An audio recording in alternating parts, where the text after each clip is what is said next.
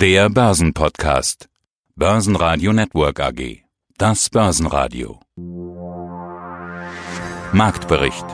Im Studio Sebastian Leben und Peter Heinrich und von der Börse Stuttgart Andreas Groß. Außerdem hören Sie diesmal Vermögensverwalter Volker Schilling zur anstehenden FED-Sitzung, Chartanalyst Martin Utschneider zum Ölpreis, Finanzprofessor Lutz Johannig zu Handelsmotiven von Zertifikatehändlern, Anusch Wilhelms von der Commerzbank zum Börsenspiel Trader 2019 und Steuerexpertin Daniela Heilinger zu Steuerthemen für Privatanleger. Alle Interviews in ausführlicher Form hören Sie auf der Börsenradio-Website oder in der Börsenradio-App. Der Ölpreisschock scheint noch etwas nachzuwirken.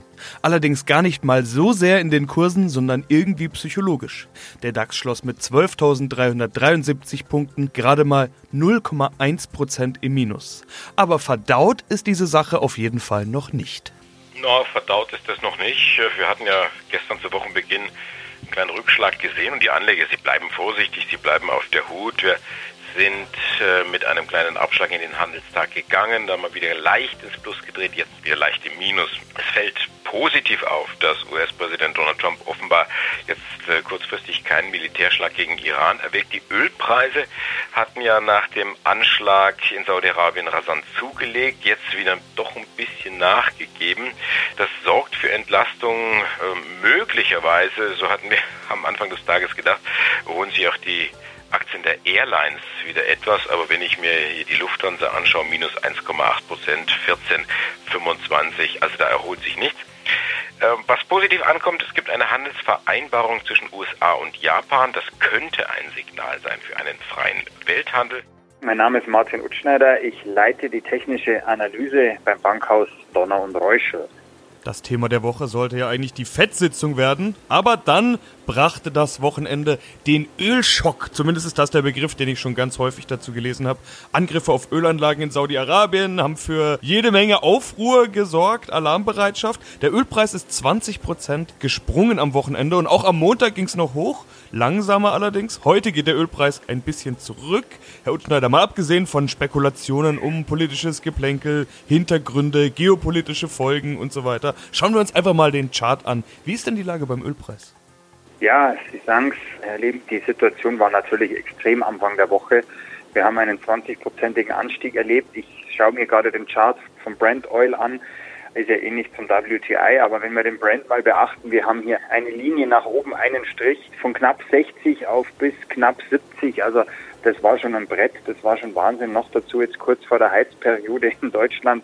Aber Sie haben es eingangs auch erwähnt, es relativiert sich gerade wieder ein bisschen. Also das waren panikartige Käufe. Heute sind wir intraday schon wieder etwas schwächer. Ich denke mal, dass sich der Ölpreis vielleicht dort oben halten wird. Ja, also wir, wir sprechen jetzt von Niveaus um die 70. Aktuell stehen wir bei 68, 94.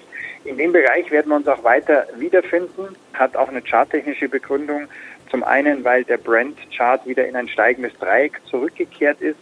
Bei knapp 68 jetzt eine Unterstützungslinie fungiert und auch die 200-Tage-Linie haben wir deutlich überhandelt. Also im Moment sind die Indikatoren kurzfristig natürlich gnadenlos überkauft. Ich würde jetzt auch nicht mehr ins Öl einsteigen aus kurzfristiger Sicht, um vielleicht da nochmal einen großen Sprung mitzunehmen. Also diese Rallye, diese Eintages-Rallye, die ist vorbei, die haben wir jetzt erstmal gesehen. Jetzt ist eine Relativierung da die Indikatoren kühlen sich ein bisschen ab und wir müssen uns, sage ich mal, eher auf den Test der 68 einstellen, als dass wir jetzt die, wie viele schon meinen, die 75 oder die 80 wiedersehen. Das sehe ich jetzt verfrüht. Und natürlich kommt jetzt die politische Komponente dazu. Man muss erstmal herausfinden, wer sich wirklich verantwortlich zeigt für diesen Anschlag. Aber eins ist klar, die Förderung wird jetzt erstmal einige Wochen ja, gestört sein. Die Reparaturarbeiten werden mehrere Wochen dauern. Und der Chart wird sich irgendwo zwischen 68 und 71 wiederfinden. Zalando-Aktie minus 10 Prozent. Aua, wir schreiten da heute auf. Minus 10 Prozent, 41,19 Euro. Bitte merken diese Zahl. Diese äh, Aktien von Zalando verlieren heute Morgen, nachdem ein Großinvestor oder der Großinvestor Kinnevik aus Schweden ein großes Aktienpaket verkauft hat. 13 Millionen Aktien zum Stückpreis, jetzt kommt 42,50. Das heißt, wir sind jetzt in unserer Notierung unter diesem Platzierungspreis. Verdient in der Summe 558 Millionen Euro. Der gute Schwede verkauft 5,2 Prozent des Aktienkapitals von Zalando. Und das ist auch die Erklärung dieser Riesenbatzen. Das muss den Kurs dann einfach bewegen. Er hält jetzt noch 26 Prozent an Zalando, hat also noch einen Riesenbatzen. Und das ist, so sagen Händler, auch wie eine Art Damoklesschwert, was so über dem Zalando-Kurs hängt an diesem berühmten seidenen Faden und äh, könnte, wenn er dann weiterverkauft, auch wieder auf den Kurs entsprechend drücken. Und das ist es wohl, was die Anleger bei Zalando sehr, sehr vorsichtig sein lässt. Mein Name ist Volker Schilling, ich bin Vorstand der Greif Kapitalmanagement AG in Freiburg, verantwortlich für die Unternehmensführung, den Kapitalmarktausblick und das Portfolio-Management im Hause.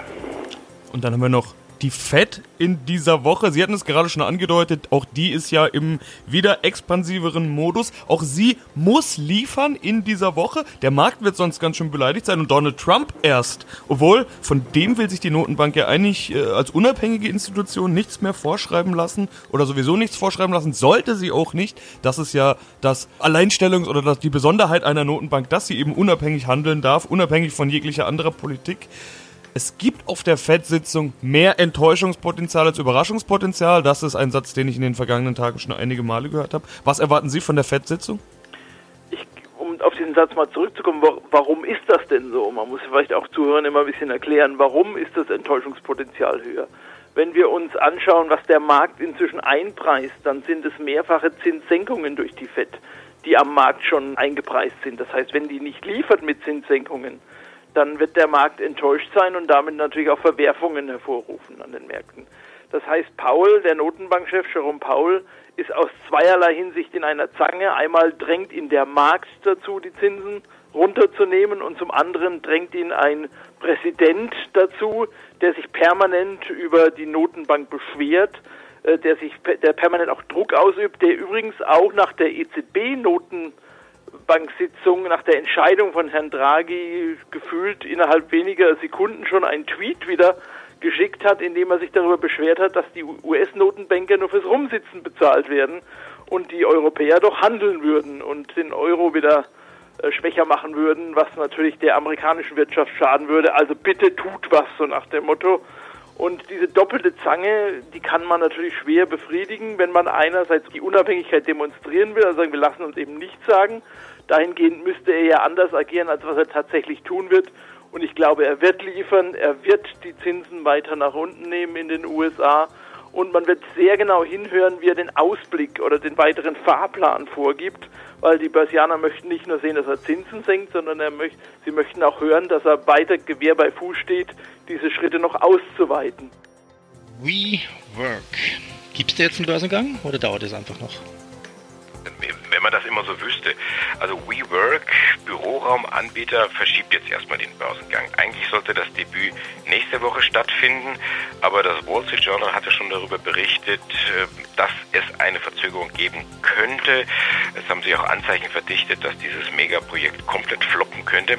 Das Geschäftsmodell von WeWork ist, dass man langfristig angemietete Immobilien andere Unternehmen oder Selbstständige weiter vermittelt, weiter vermietet, dass sie sich da quasi Büroraum holen können. Aber das Geschäft ist nach wie vor verlustreich und es gibt sehr viel Zweifel an dieser ganzen Geschäftsidee und es gibt auch Kritik an Adam Neumann. Adam Neumann ist nicht nur Mitbegründer von WeWork, sondern auch äh, der Chef und das hat den Anlegern wohl jetzt die Laune verdorben.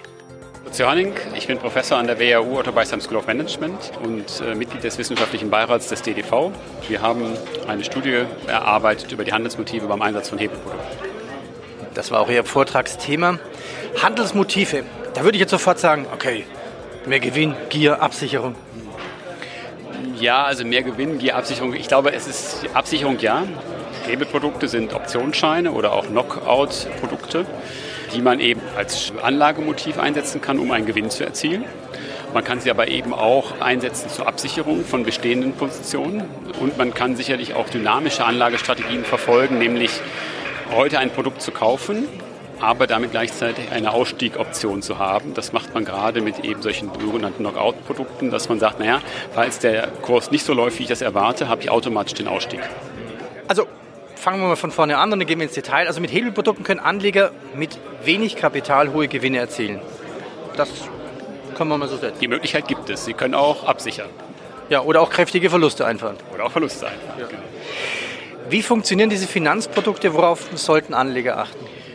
Naja, also erstmal die Finanzprodukte, wie Sie gerade gesagt haben, sie bewegen sich mit, haben einen Basiswert. Der Basiswert, sagen wir mal, ist der DAX. Wenn der DAX um 10 Punkte steigt, dann kann das sein, dass das Hebelprodukt sich halt in einem höheren Hebel im Wert verändert und man dann eben nicht nur einen Gewinn von 10 verbucht, sondern vielleicht von 100.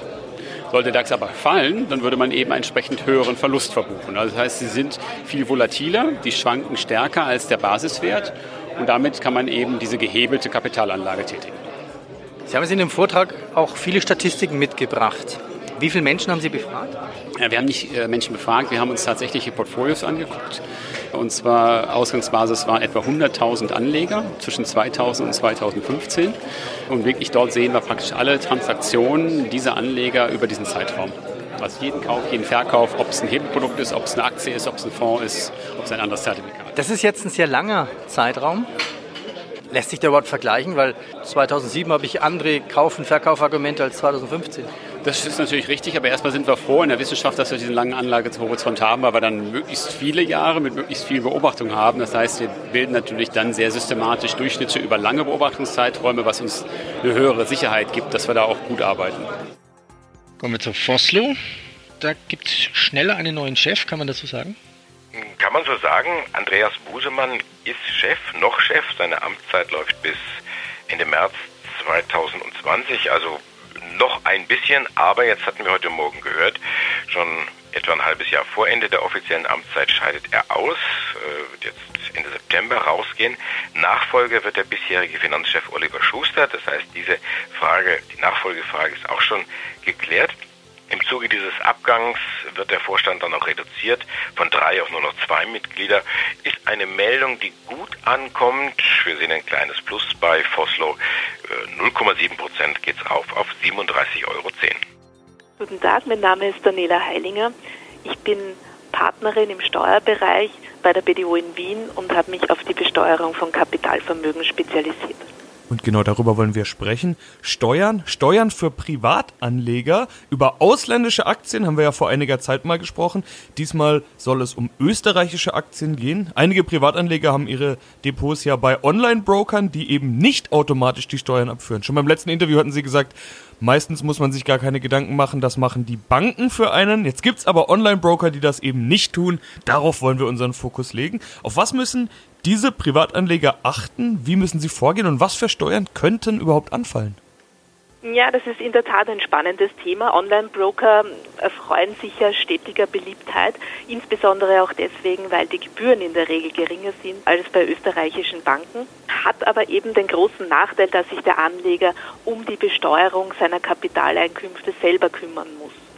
Was bedeutet das im Konkreten? Konkret bedeutet es, dass der Anleger Dividenden und Veräußerungsgewinne in der Regel mit 27,5 Prozent besteuern muss. Das klingt mal sehr einfach und, und sehr logisch, zeigt sich aber in der Praxis dann oft als sehr komplex, da die Welt in der Finanz ja auch eine sehr komplexe ist. Was, wenn derjenige das nicht macht, dann ist das äh, Steuerhinterziehung. Das ist dann Steuerhinterziehung und würde ich auf keinen Fall empfehlen. Die österreichische Finanz bekommt von ausländischen Brokern und Depotbanken Informationen über österreichische Anleger. Das heißt, auf keinen Fall würde ich hier empfehlen, keine Steuererklärung abzugeben. Das Finanzamt wird 100% nachfragen, warum keine Besteuerung erfolgte.